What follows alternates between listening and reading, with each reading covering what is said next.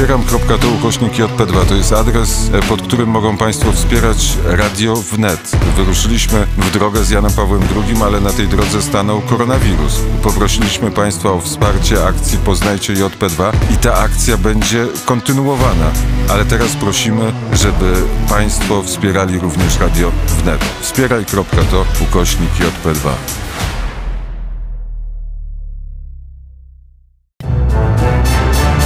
Podsumowanie dnia w Radiu Wnet. Rozpoczynamy podsumowanie dnia w Radiu Wnet przy mikrofonie Jan Olęcki. Witam się z Państwem, a na studiu, w studiu na drugim brzegu Wisły w Warszawie na Saskiej Kępie czeka na Państwa Józef Skowroński z najświeższymi informacjami ze świata. Przekazuje głos do studia Prawy Brzeg. Dziękuję. Janku, tak jest, czas na wiadomości ze świata, w nich między innymi najnowsze dane koronawirusa na świecie, informacje ze Stanów Zjednoczonych, BBC też zmniejsza jakość streamingów, Real Madryt pomaga hiszpańskiej służbie zdrowia, zdrowia a Dalej Lama przekazuje pomoc Indiom. Za chwilę te wszystkie informacje Państwo usłyszycie. Podsumowanie dnia w Radiu Wnet. Ale na początku Stany, Senat USA y, uchwalił pakiet pomocy w wysokości 2,2 bilionów dolarów. To stanowi największą umowę y, ratunkową y, tego rodzaju w historii USA. To dziwna i zła choroba, powiedział lider mniejszości w Senacie Chuck Schumer przed głosowaniem. Kiedy przyjmiemy tę ustawę zamiast się przytulać, będziemy sobie machać z daleka i ustawę Senat amerykański przyjął, a pakiet zapewnia do 1200 dolarów bezpośredniej pomocy dla dorosłych Amerykanów. Y, program kredytowy na 500 miliardów dolarów dla firm, miast i stanów oraz fundusz y, na 367 miliardów dolarów dla małych przedsiębiorstw. Plan zapewnia również 130 miliardów dolarów dla szpitali i rozszerza ubezpieczenie na y, spadek bezrobocia. Senatorowie jednogłośnie zatwierdzili ustawę. Wynik głosowania 96 do 0. Oczekuje się, że Izba Reprezentantów zagłosuje, będzie głosować nad tą ustawą i debatować w piątek y, pracujemy nad tym, aby ci, którzy nie mogą wrócić do Waszyngtonu, mogli zdalnie wyrazić swoje poglądy na temat y, tej ustawy, powiedział w oświadczeniu y, lider Izby Steny Hoyer. No i informacje ze Stanów. Ponad już tysiąc śmiertelnych ofiar w Stanach Zjednoczonych spowodowanych koronawirusem. Nadal jesteśmy w Stanach. Floryda zgłosiła ponad 2000 przypadków koronawirusa. Depa Departament Zdrowia Florydy odnotował 2229 pozytywnych przypadków koronawirusa i 27 zgonów. To jest informacja z dzisiaj. Jest to znaczący wzrost w stosunku do wczorajszego raportu, który wyniósł 1921 przypadków i 22 zgony. E, z kolei w Bostonie ponad 1000 pracowników w trzech szpitalach uzyskało pozytywny wynik testu na koronawirusa.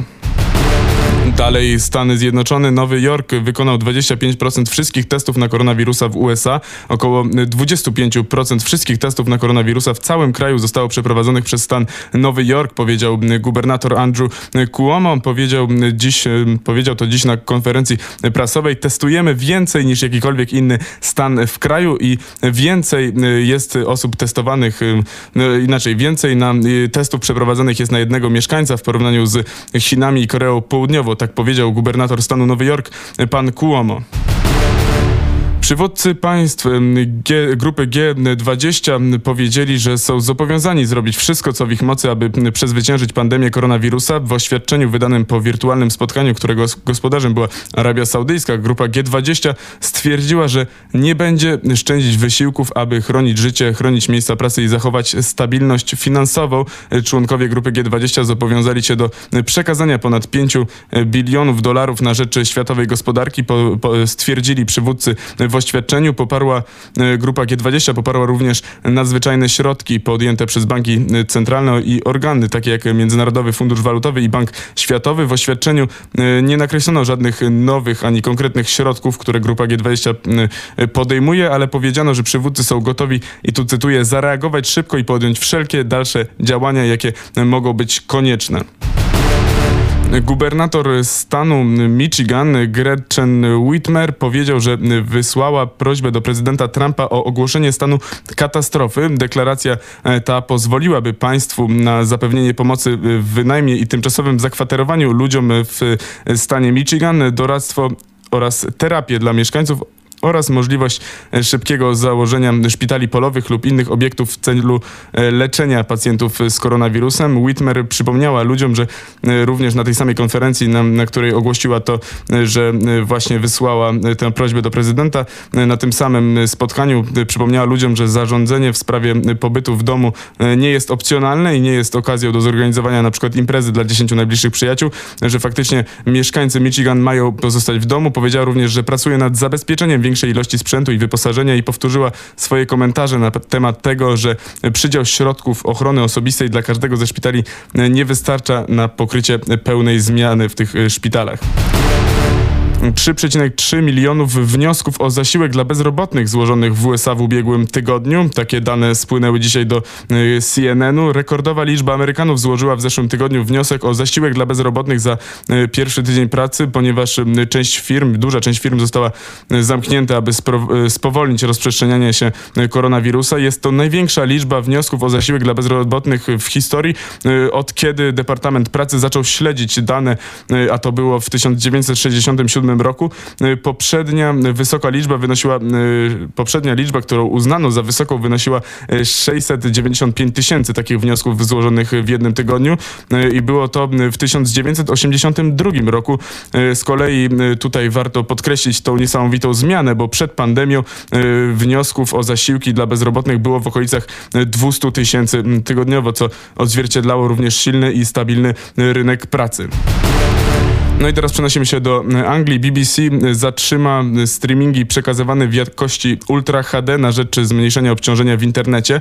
Na wszelki wypadek nie będziemy już udostępniać programów na BBC iPlayer w ultra wysokiej rozdzielczości. Będziemy na bieżąco analizować sytuację i kontaktować się z odpowiednimi organizacjami w celu ustalenia, czy i kiedy y, koniecznie, y, konieczne będzie podjęcie dalszych działań, powiedział rzecznik y, BBC. E, inne usługi streamingowe, tutaj przypominam, takie jak Netflix, Amazon Prime Video e, i YouTube również obniżyły jakość swoich streamingów w Europie na prośbę Unii Europejskiej w ramach działań mających na celu zapewnienie wszystkim możliwości do, dostępu do internetu w czasie pandemii. A rzecznik BBC dodał, że sieciowy odtwarzacz iPlayer już teraz y, przesyła streamingi wideo na różnych poziomach jakości, dostosowując się do ilości dostępnego pasma i używanego urządzenia. I przenosimy się do Hiszpanii. Hiszpański minister zdrowia Salvador Idia powiedział, że analiza ostatnich danych z Hiszpanii wskazała na fazę stabilizacji, powiedział przemawiając podczas dzisiejszej sesji parlamentu, biorąc pod uwagę opóźnienie w przekazie danych, a następnie uzyskanie objawów i zdiagnozowanie ich. Simon powiedział, że tempo wzrostu jest stabilizujące się, y, to powiedział Francisco Simon z kolei, inny urzędnik y, Ministerstwa Zdrowia. Jest to wskaźnik, że y, zbliża się szczyt krzywej w odniesieniu do wszystkich diagnoz, chociaż powiedział Simon, chociaż zauważył, że będą musieli nadal monitorować dane, aby móc to potwierdzić, to ja od razu jedną rzecz mogę potwierdzić, że z chociaż czerpiemy informacje z Hiszpanii z tego samego źródła, to y, wczoraj, co wczoraj i przedwczoraj, to zauważyłem, że przedwczoraj hiszpański minister zdrowia mówił o tym, że zbliża się szczyt, wczoraj o tym, że jednak się nie zbliża, a dzisiaj znowu ten szczyt się zbliża. No to taka mała y, moja obserwacja. Hiszpańscy giganci piłki nożnej klub Real Madryt ogłosił dziś, że we współpracy z Narodową Radą Sportu podejmą inicjatywę tymczasowego wykorzystania stadionu Santiago Bernabeu w Madrycie jako magazynu do przechowywania i dystrybucji artykułów medycznych przeznaczonych do walki z COVID-19. Środki medyczne z, z upoważnienia rządu y, państwa zostaną dostarczone do hiszpańskich władz sanitarnych w celu opracowania najbardziej optymalnego i efektywnego wykorzysta wykorzystania tych środków medycznych. Hiszpański klub oprócz udostępnienia swojego macierzystego stadionu będzie również przyjmował darowizny, e, które mogą być wykorzystane przez dział zdrowia. Dystrybucją e, tych materiałów, e, które będą przechowywane na stadionie zajmie się Ministerstwo Zdrowia, aby zapewnić, że zostaną one przekazane do najbardziej potrzebujących szpitali. Wczoraj za to mówiliśmy, to gwoli przypomnienia, że Hiszpańska Federacja Piłkarska udostępnia Ministerstwu Zdrowia swoją placówkę i personel medyczny, także piłka nożna w Hiszpanii solidaryzuje się z sektorem z sanitarnym, z sektorem zdrowotnym. W dniu dzisiejszym Dalej Lama ogłosił, że przekaże niezbędne zasoby, takie jak żywność i lekarstwa dla biednych i potrzebujących członków społeczności, ponieważ Indie zamknęły się, aby powstrzymać rozprzestrzenianie się koronawirusa. Biuro Dalej Lamy powiedziało w oświadczeniu, że napisał on do głównego ministra Himachal Pradesh, północnego stanu Indii, gdzie znajduje się Dharamsala, siedziba tybetańskiego rządu na uchodźstwie, aby wyrazić swoje poparcie. Odkąd Himachal Pradesh jest moim domem od prawie 60 lat, naturalnie czuję się, czuję powinowactwo do jego ludu, powiedział tybetański duchowy przywódca. Dalai Lama wyraził zaufanie, że kroki podjęte przez rząd Narendry Modiego będą skuteczne w powstrzymaniu rozprzestrzeniania się wirusa. Kwota darowizny nie została na razie ujawniona. Warto tutaj podkreślić, że od 12 lutego Dalai Lama odwołał wszystkie swoje publiczne zobowiązania w związku z tym, że wtedy poinformowano go o wybuchu epidemii. Kolejna Kolejna informacja. Czerwony Krzyż wy, wystosował apel o darowizny w nadziei zebrania 8, 825 milionów dolarów na pomoc dla najbardziej bezbronnej ludności stojącej w obliczu pandemii COVID-19. Międzynarodowa Federacja Stowarzyszeń Czerwonego Krzyża i e, cze, e, ma nadzieję zebrać 550 milionów franków szwajcarskich. Fundusze te powinny umożliwić mu wspieranie oddziałów e, krajowych w ich działalności.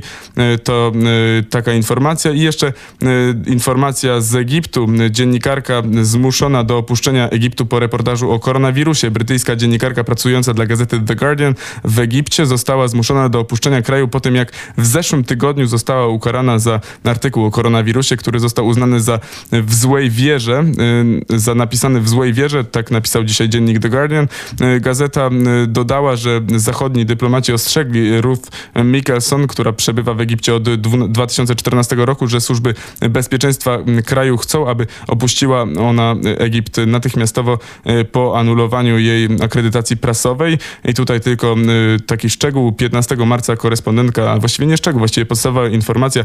15 e, marca korespondentka napisała artykuł cytujący kanadyjskie badanie, w którym twierdziła, że Egipt może mieć ponad 19 tysięcy przypadków koronawirusa zamiast kilkudziesięciu, które były oficjalnie zgłoszone.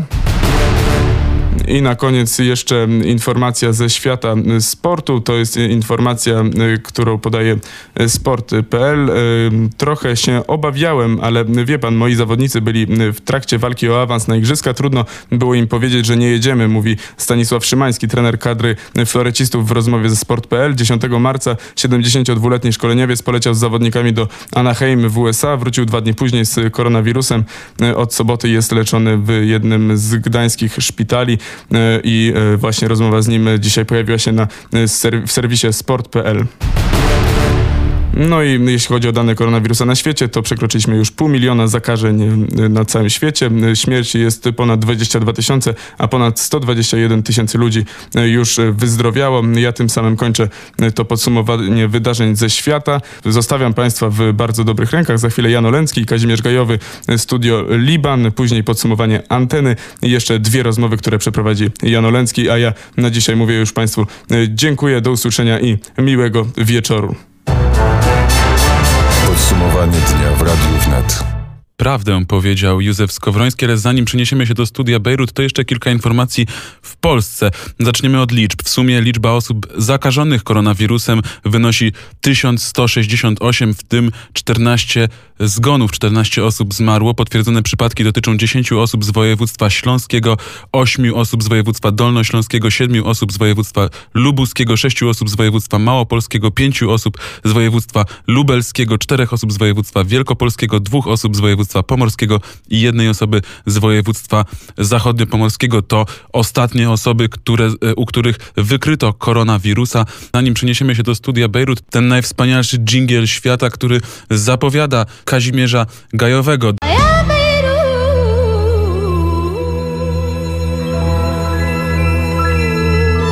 Yeah,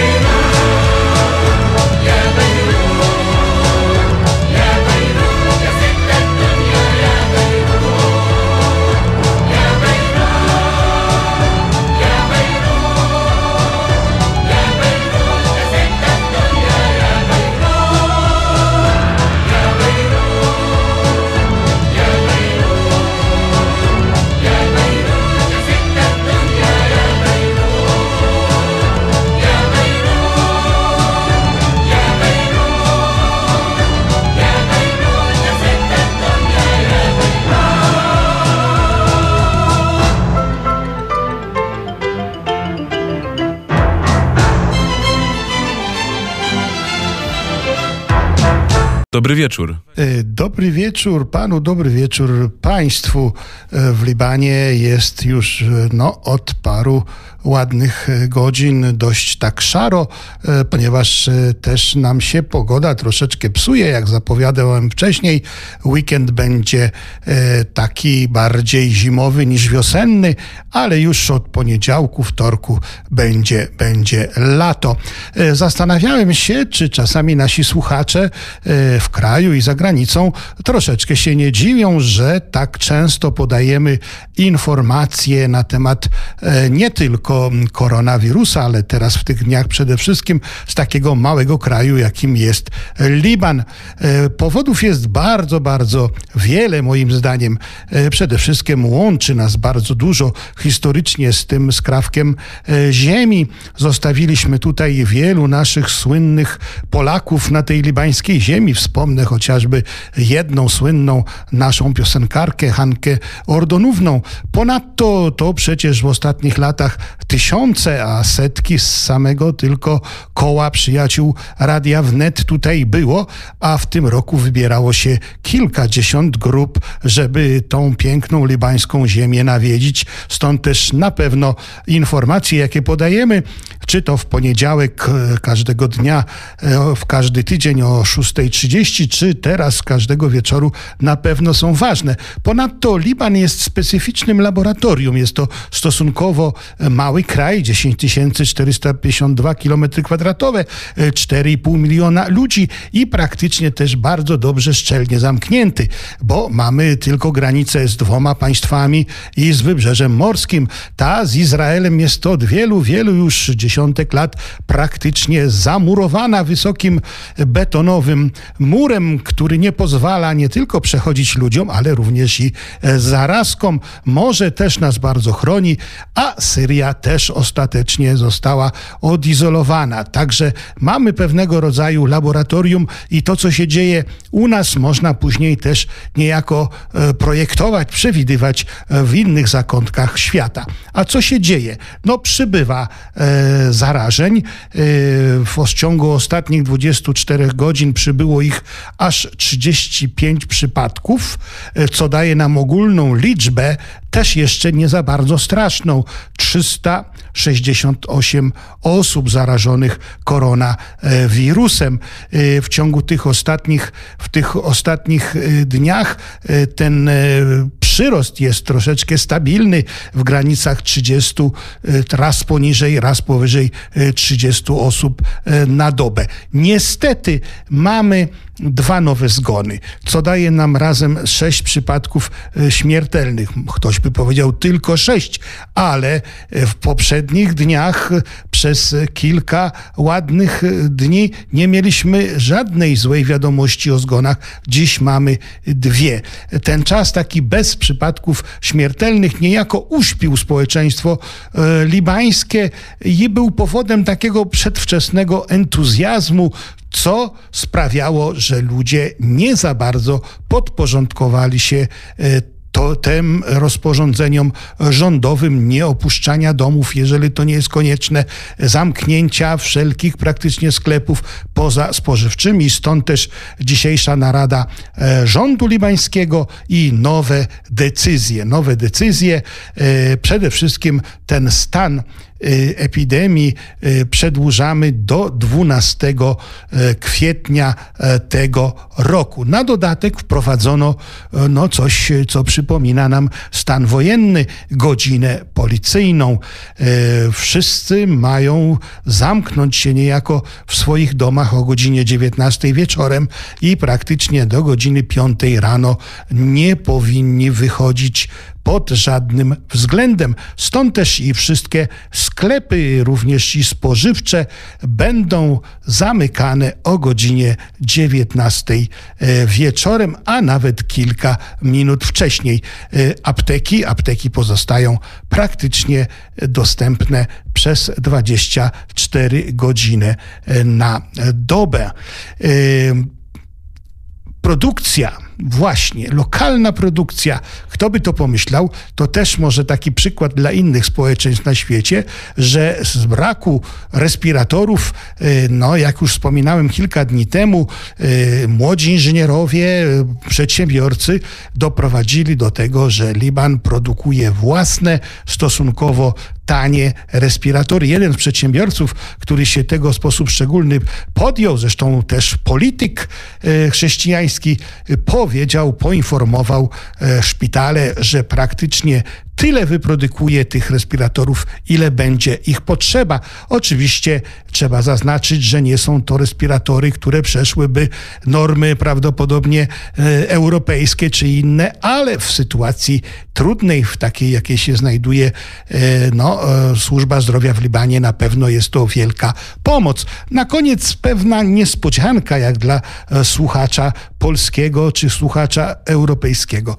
Otóż to, Hezbollah partia, a jednocześnie ugrupowanie militarne. E, no, uważane przez wiele krajów, zwłaszcza przez Stany Zjednoczone, jako ugrupowanie terrorystyczne, wprowadza w Libanie plan plan awaryjny dotyczący koronawirusu. Zostaliśmy poinformowani, że to ugrupowanie e, no, przeznacza e, ponad 2 miliony dolarów po to, żeby pomóc, ale tylko i wyłącznie praktycznie e, swoim no, można by powiedzieć, ludziom, którzy w jakiś sposób są z tą partią Hezbollahem związani, bo te nowe ośrodki zdrowia, nowe nawet szpitale, bo ta organizacja wykupuje, wynajmuje szpitale prywatne i je przekształca e, na szpitale zakaźne dla e, swoich potencjalnych e, chorych. Plan Hezbollahu wzywa do mobilizacji 24 tysiące aktywnych członków tej partii Boga. I kogo? Lekarzy, ratowników medycznych, pracowników pierwszej pomocy, personelu logistycznego, dodając, że zwykle ci ludzie byli y, zatrudnieni w ramach ruchu oporu w związku z walką z Izraelem. Dość to jest dziwne, że mamy właśnie państwo w państwie i nie tyle rząd, bo praktycznie rząd libański jak na razie takiego bardzo poważnego projektu ocalenia gospodarki nam jeszcze nie przedstawił, a wyobraźcie sobie Państwo, że tak Hezbollah już działa i to działanie no, przybiera e, na, e, bym powiedział, e, nie tylko wartości takiej finansowej, ale również ludzkiej, bo będzie bardzo dużo ludzi w tym no, w jakiś sposób zajętych będą pracowali na rzecz swoich wspólnot. Jednym słowem, My ciągle jednak pracujemy na dwóch biegunach. Z jednej strony bronimy się fizycznie przed koronawirusem poprzez to, że przebywamy w naszych domach, że stosujemy się do zaleceń służby zdrowia chociażby, ale ciągle pamiętamy o tej naszej sile duchowej, e, którą zresztą wielu, wielu słuchaczy Radia Wnet zna. Czyli mówimy tutaj o świętych libańskich, mówimy o świętym Szarbelu, świętej Rawce. Do nich się uciekamy i kiedy się tutaj e, zwracamy w stronę sanktuarium świętego Szarbela, to mogę Państwa zapewnić, że pamiętamy o wszystkich tych, którzy już byli pielgrzymami w Libanie, o tych, którzy mieli być, ale i o wszystkich słuchaczach Radia Wnet w Polsce i na całym świecie. Do usłyszenia. Mam nadzieję, że jutro o tej samej porze. I my również mamy na to nadzieję. Dziękujemy bardzo za te relacje dla Państwa, na, słuchaczy Radia Wnet, Kazimierz Gajowy i Studio Bejrut. Bardzo dziękujemy. Podsumowanie dnia w Radiu Wnet. Warszawa 87 i 8 FM, Kraków 95 i 2 FM i już wiecie, że to jest radio wnet, a na całym świecie można nas słuchać na wnet.fm i tam także sprawdzać wszystkie informacje na bieżąco, artykuły z rozmów, które przeprowadzamy, a także te rozmowy i do tych rozmów będziemy wracać, ale najpierw pierwsza informacja, ponieważ dziś o godzinie 11 mm, doszło do kolejnego pojedynku muzycznego na antenie Radia Wnet. Jest to nowa audycja, pojedynek muzyczny, którą rozpoczęliśmy.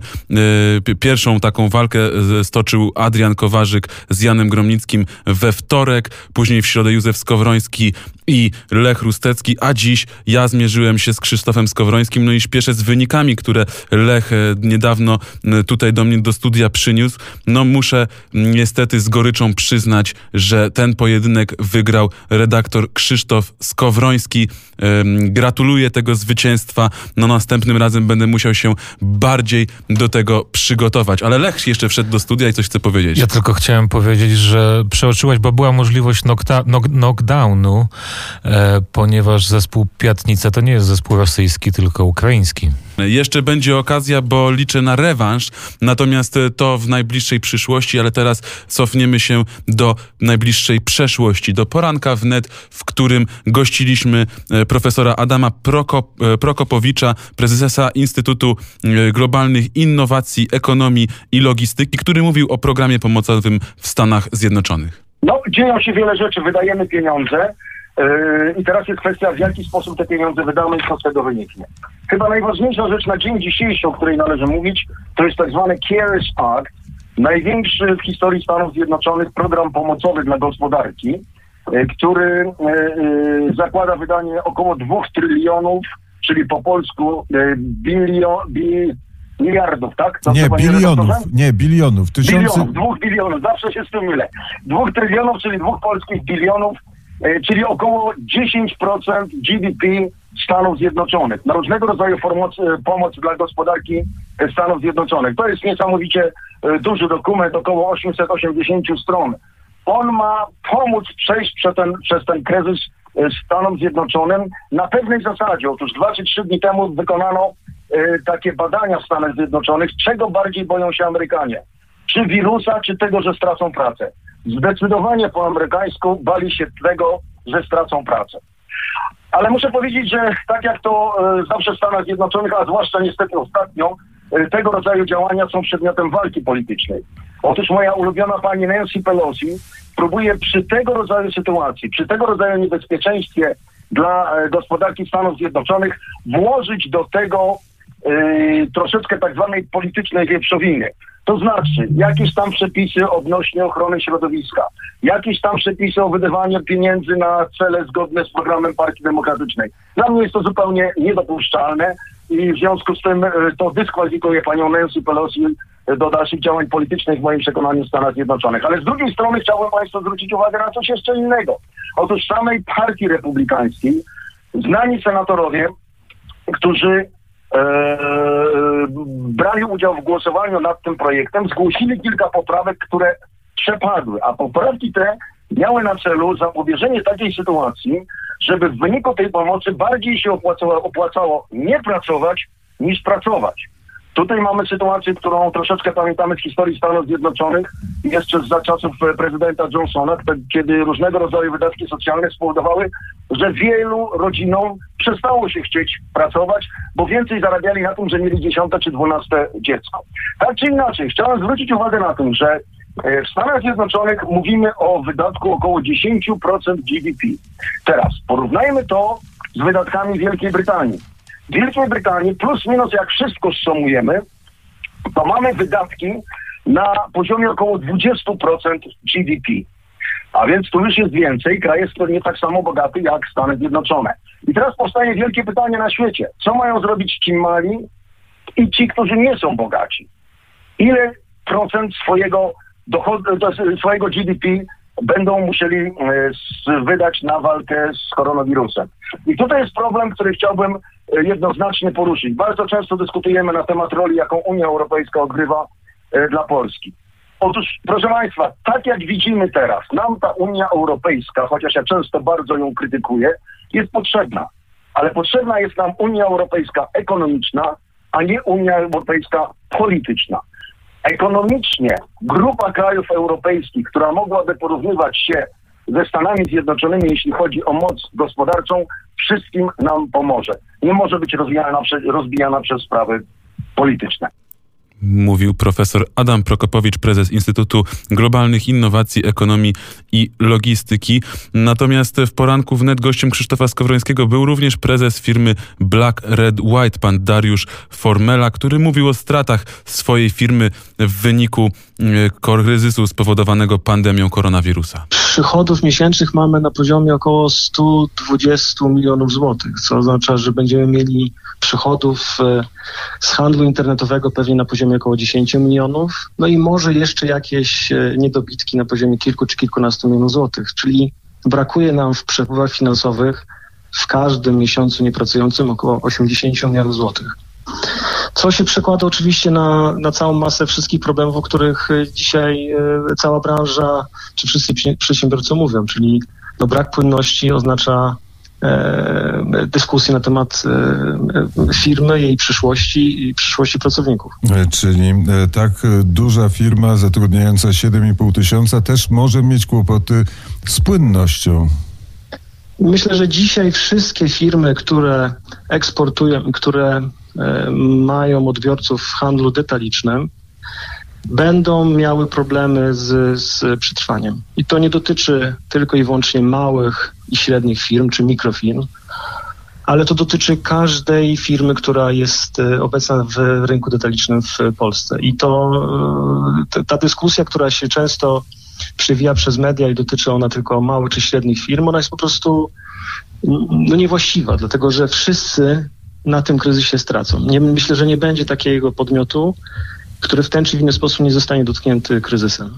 Taka, takie było hasło e, rewolucji w Libanie. Wszyscy, e, znaczy e, wszyscy, ale dzisiaj nie w Libanie, a w Polsce zbierają się posłowie. Będzie dyskusja na temat tarczy, która ma uchronić polski przemysł i polską gospodarkę. Z Pana punktu widzenia ta tarcza jest z mojego punktu widzenia ta tarcza po, pierwsze powinna już być uchwalona. To jest pierwsza sprawa. My nie możemy jako przedsiębiorcy czekać w niepewności, kiedy i w jakiej formie ta tarcza zostanie przez Sejm, potem przez Senat uchwalona. W związku z tym moje oczekiwanie jest takie, że ona zostanie e, uchwalona natychmiast, bez zbędnych dyskusji i politycznych targów. Po drugie, ta tarcza, to też nie, musi, nie możemy się oszukiwać, ta, ta, ta tarcza umożliwi uratowanie części miejsc pracy, ale ona nie uchroni całej masy pracowników przed utratą tej pracy. Ta tarcza, ona pomoże przetrwać, ale tylko i wyłącznie tym, którzy będą najsilniejsi, najbardziej sprawni i najbardziej elastyczni czy efektywni w tym kryzysie, który dzisiaj mamy. Powiedział w dzisiejszym poranku wnet Dariusz Formela, prezes Black Red White firmy z meblami. Natomiast już później w ciągu dnia po godzinie 14 e, ja miałem przyjemność rozmawiać z panią Ewą e, Stasin Stasinowską z Klubu Gazety Polskiej w Amsterdamie, która zarysowała nam jak wygląda sytuacja w Holandii, opowiedziała o działaniach rządu i e, reakcji społecznej na te działania. Posłuchajmy. Przede wszystkim Holendrzy, mm, to ja jestem bardzo zdziwiona. Bardzo nie wiem, jakie to badania były, w każdym razie poparcie dla rządu jest ogromne.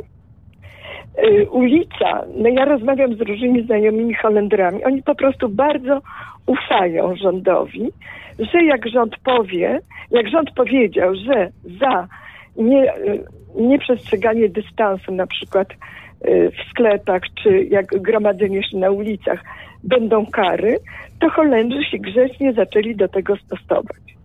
Także tu jest zupełnie inna mentalność. Tutaj się y, wierzy władzy, ale być może, kiedy ludzie, ludzie zobaczą, y, w jaki sposób władza odpowiadała posłom, to być może zaczną inaczej myśleć. Ale trzeba tutaj podkreślić, że telewizję ogląda tak naprawdę bardzo niewielu ludzi. Czy przekaz dochodzi do społeczeństwa? Nie jestem tego pewna. Ja na przykład regularnie na Facebooku y, y, przekazuję y, raport codzienny z sytuacji epidemii w Holandii dla Polaków, którzy nie znają języka holenderskiego. Tutaj w Holandii jest ponad 300 tysięcy Polaków pracujących jako robotnicy sezonowi. Oni meldują sytuację, jaka się dzieje w ich zakładach pracy. Ludzie z gorączką, chorzy na wirusa korona są zmuszeni, zmuszani przez pracodawców do pracy.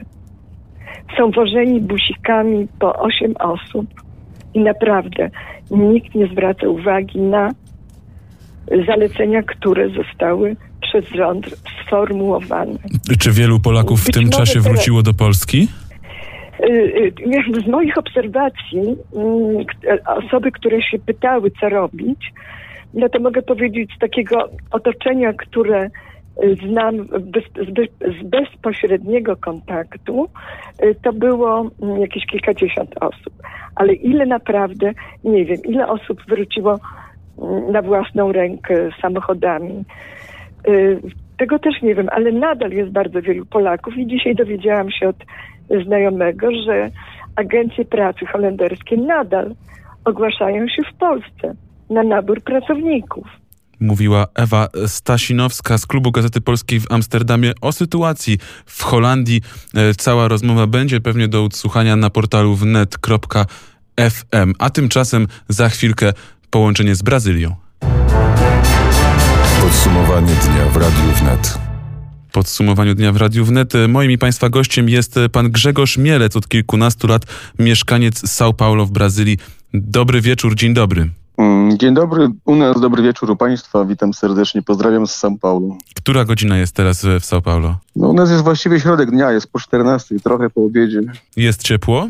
Jest tak jak we wrześniu w Polsce, słoneczny dzień z niebieskim niebem. Na szczęście zresztą, bo siedząc w domu przy pochmurnym niebie byłoby o, o wiele gorzej. No, już tak się rozmarzyłem, patrząc oczami wyobraźni na tę Brazylię, a tak naprawdę nie możemy pomijać głównego tematu, który jest teraz na ustach wszystkich, czyli koronawirus. A ten w, w Brazylii jest podejmowany tak naprawdę różnorako, bo z jednej strony prezydent kraju Jair Bolsonaro bagatelizuje problem pandemii, yy, i, a tymczasem ludzie wychodzą na balkony w geście protestu, uderzając w garnki, patelnie, czy też, em, czy też inne przedmioty kuchenne. E, Zresztą wysłał mi pan przed chwilką filmik, na którym to świetnie jest zobrazowane i może No, uda mi się dokładnie. puścić ten dźwięk e, państwu zaraz na antenie. Natomiast czy pan też protestuje? Znaczy ja to obserwuję, słucham i, i, i myślę trochę nad tym wszystkim. Tak, u nas to się dopiero zaczyna, bo w Polsce to już trwa trochę dłużej, w Europie dłużej, a u nas to nadchodzi, ta burza nadchodzi. Opinie są różne, w każdym bądź razie e, jak na godzinę 14 z minutami w São Paulo jest pusto, ulice są właściwie puste, jest bardzo mało ludzi na ulicach. Mamy teraz ogłoszoną już kwarantannę od e, przedwczoraj do początku kwietnia, więc, więc, więc na szczęście e, reagujemy. Nie tak jak prezydent by sobie tego życzył, bo prezydent namawia do tego, żeby wyjść normalnie do pracy i tak dalej, i tak dalej. I mówi, że to jest taka zwykła grypa. I teraz się zaczyna trochę taki, taki, taki, no, taka kłótnia polityczna, bo, bo ostatnio wczoraj na przykład jakieś tam mieli konferencje, oczywiście wszystko przez video, z gubernatorami, na przykład São Paulo i, i u nas są niedługo wybory i trochę szkoda, że oni tracą e, czas i energię na, na, na kłótnie polityczne, a trzeba coś robić, więc, więc, więc No właśnie, i co, No, i co, ale- robić, i- co robić i kogo słuchać? No bo mamy politykę władz centralnych, y, jest polityka władz lokalnych, słowa prezydenta, to, to, to kogo pan, kogo pańscy znajomi i inni obywatele Brazylii mają słuchać i kto tak naprawdę wydaje jakieś y, wiążące rozporządzenia? Mm, Ja myślę, że rozsądku najbardziej i, i po prostu słuchać naukowców, może trochę bardziej niż polityków. E, Ja wiem, że na przykład właśnie niektóre stany wydały swoje własne e, zarządzenia i, i prezydent to skrytykował, bo to powinno być ogłoszone przez, przez, przez rząd, a nie przez, e, przez, przez Stany, y, przez rządzących sta- w Stanach tutejszych i, i, i to jest taka polityka trochę pre, pre, Minister zdrowia też wczoraj się wypowiadał, że, że pomimo tego, że on tutaj jest przeciwko e, prezydentowi, ma nadzieję, że prezydent go nie, nie, nie zwolni, bo, bo trzeba działać jak najszybciej. Na szczęście działają, bo ja wiem, że w São Paulo budowane są na stadionach jakieś takie dodatkowe, specjalne po kilkaset, kilka tysięcy miejsc, e, szpitale polowe. E, no, no ludzie, ludzie, dużo się mówi o tym w mediach i ludzie słuchają mediów. Nie ma w tej chwili w Brazylii e, nowel, nie gra się w futbol, więc jak gdyby ludzie wiedzą chyba przez to, bo to jest najważniejsze w świecie, że coś się dzieje złego i miejmy nadzieję, że, że będą siedzieć w domach. Ja wiem, że tutaj w centrum jest trochę inaczej i słyszę od znajomych, że na obrzeżach miasta, w tych tak zwanych slumsach, fawelach ludzie żyją normalnie dalej tak, jakby się nic nie działo. A to jest duży problem, bo, bo tam, e, ja mam trochę znajomych na fawelach, więc tam się żyje człowiek ma sąsiada nad głową, obok, pod spodem i, i, mieszka w takich małych pomieszczeniach po kilkanaście osób. To są babcie, dziadki, rodzice, dzieci i wnuki. E, I z tego może być wielki problem. Także, także ja myślę, że trzeba słuchać zdrowego rozsądku. Szkoda, że prezydent tak się wypowiada, bo to leciało na wszystkich stacjach możliwych telewizyjnych i, i w godzinach takich właśnie tej wielkiej oglądalności i on się wypowiadał o tym bardzo tak po prostu, no on, on o tym mówił, że to jest taka po prostu mała grypa i to nie jest problem i nie powinno się robić tego całego takiego, mm, no, zatrzymywać światu, no bo świat stanął, wszędzie stoi i, i wszyscy są w pewnym momencie teraz, no, no, co, co z tym dalej będzie? W Stanach on, on w ogóle, Bolsonaro, on się bardzo wzoruje trochę tak na, na, na Trumpie. No, on, oni są kolegami. E, I, I, zazwyczaj on próbuje, ale, ale Stany w tej chwili no, robią co mogą. Tam ponoć kilka trylionów dolarów zostało, zostanie wypuszczony, nie, żeby tam, tą sytuację jakoś polepszyć. A nasz prezydent niedawno ogłosił, na szczęście to nie przeszło, ale on chciał pozwolić, żeby wszyscy przedsiębiorcy mogli zwolnić z pracy pracowników bez wypłacania jakichkolwiek e, odszkodowań, jak i zapomóg i tak dalej, więc po prostu ma takie pomysły, które... W sytuacji, gdzie szczęście... ci pracownicy chcą kierować się rozsądkiem i siedzieć w domu, uniknąć koronawirusa, to on chciałby dać pracodawcom taką możliwość, tak? Tak, tak, tylko to nie przeszło, bo na szczęście prezydent rządzi, ale nie do końca, więc to nie, nie zostało przegłosowane i, i tylko mówię, to, to wprowadza zamieszanie i mówię, pewnie ludzie na pewno słuchają prezydenta i, i są na ulicy, bo ja wiem, że, że, że na obrzeżach miasta jest dużo ludzi na ulicy, ale moim takim zdaniem i takim zdrowym rozsądkiem po prostu, żeby to stanęło, trzeba siedzieć w domu. A czy, a czy służby medyczne są jakoś przygotowywane? Czy ma pan jakichś znajomych ja lekarzy? Ja oglądałem, że, że, że jeżeli chodzi o Brazylię, to jeśli chodzi o, o ilość łóżek e, w szpitalach na, na intensywnej terapii i tak dalej, Brazylia całkiem dobrze stoi. E, porównywali to, nie wiem, z Włochami, z Hiszpanią i tak dalej. Tutaj jest dwukrotnie więcej łóżek, na, jeśli, pomyślimy o tam przykładowych tysiąc osób, no nie? Więc, więc Brazylia, pomimo, że to jest Brazylia, Ameryka Południowa, ale, ale jest jak, jako tako przygotowana.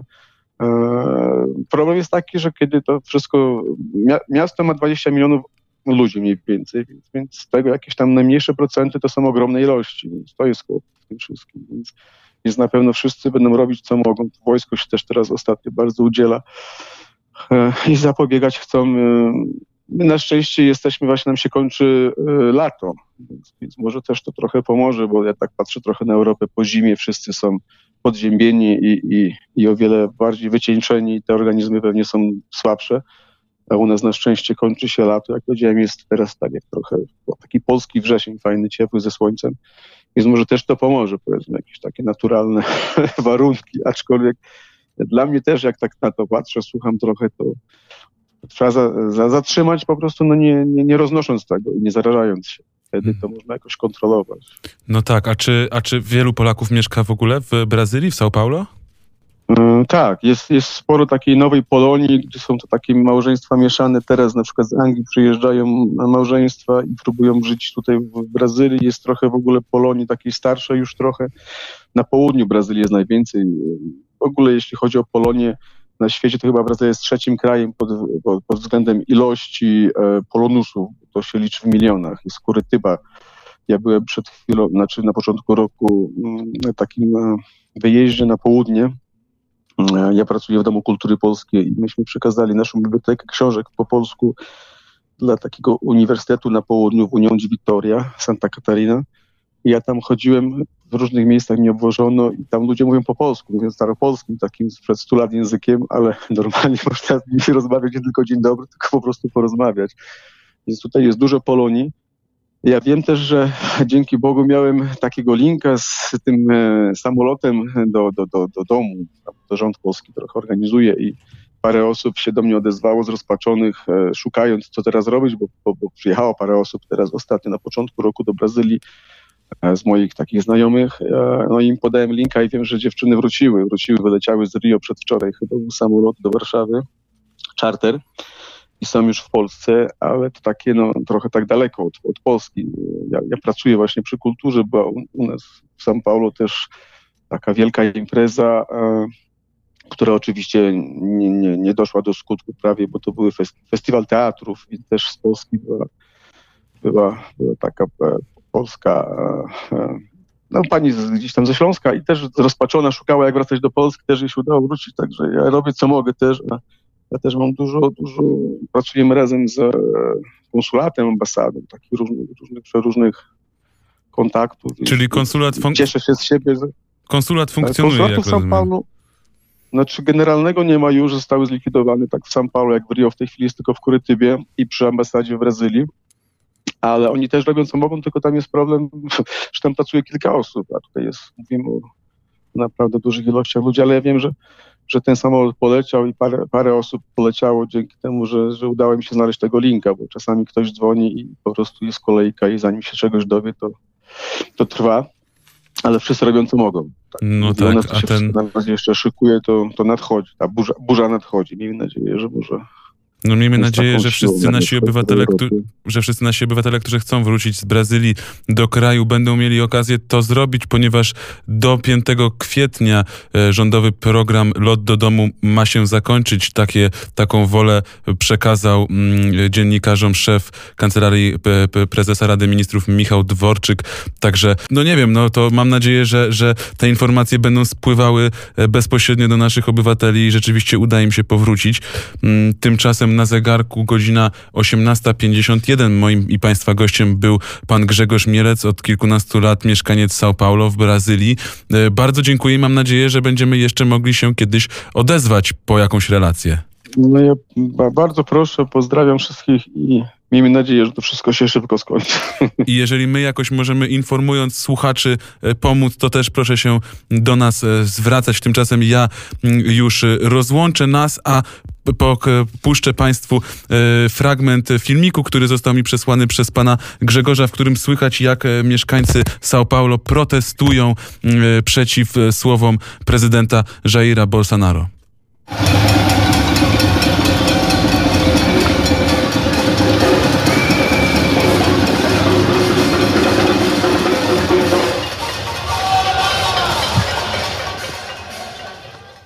To, co Państwo słyszeli, to e, dźwięk e, uderzających o siebie garnków i różnych innych przedmiotów e, kuchennych.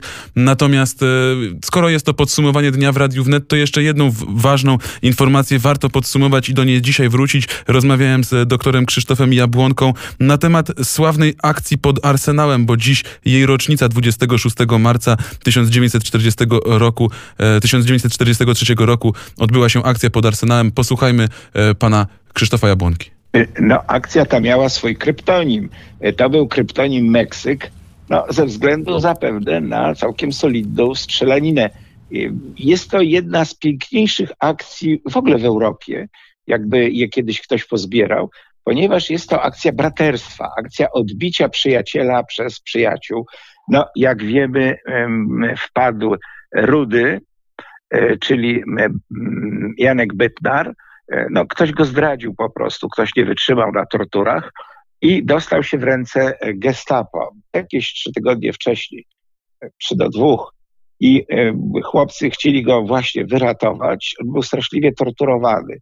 Niestety akcji nie dostali zgody za pierwszym razem i widzieli tylko przejeżdżającą więźniarkę, która woziła go z nieistniejącego dzisiaj E, Pawiaka, więzienia na ulicy Pawiej, no, zostało wysadzone w powietrze, zostały się tylko podziemia, na Aleję Szucha, gdzie mieściło się gestapo. No i ten dzień zwłoki zaważył bardzo na e, dalszym życiu e, Janka Bytnara, ponieważ no, jego stan był już straszny. Natomiast wreszcie dostali zgodę. Wreszcie centrala się, że tak powiem, zorientowała i Orsza, E, czyli Stefan Broniewski, poprowadził e, całą tę akcję. Mówił dr Krzysztof Jabłonka o akcji pod Arsenałem 26 e, marca, czyli dzisiaj w 1943 roku polscy powstańcy przeprowadzili akcję pod Arsenałem. A już za moment ostatnie połączenie podsumowania dnia w Radiu Wnet. Podsumowanie dnia w Radiu Wnet. Przy telefonie jest z nami Piotr Bobołowicz. Dzień dobry. Dobry wieczór. Jakie informacje przygotowałeś dla nas, Piotrze? Dzisiaj zacznę od państwa, o którym jeszcze nie mówiłem, Ukraina. Tam 162 przypadki koronawirusa, w tym 5 ofiar śmiertelnych. Dzisiaj prezydent Ukrainy zapowiedział pełne zamknięcie granic. Może to oznaczać nawet brak możliwości powrotu dla obywateli.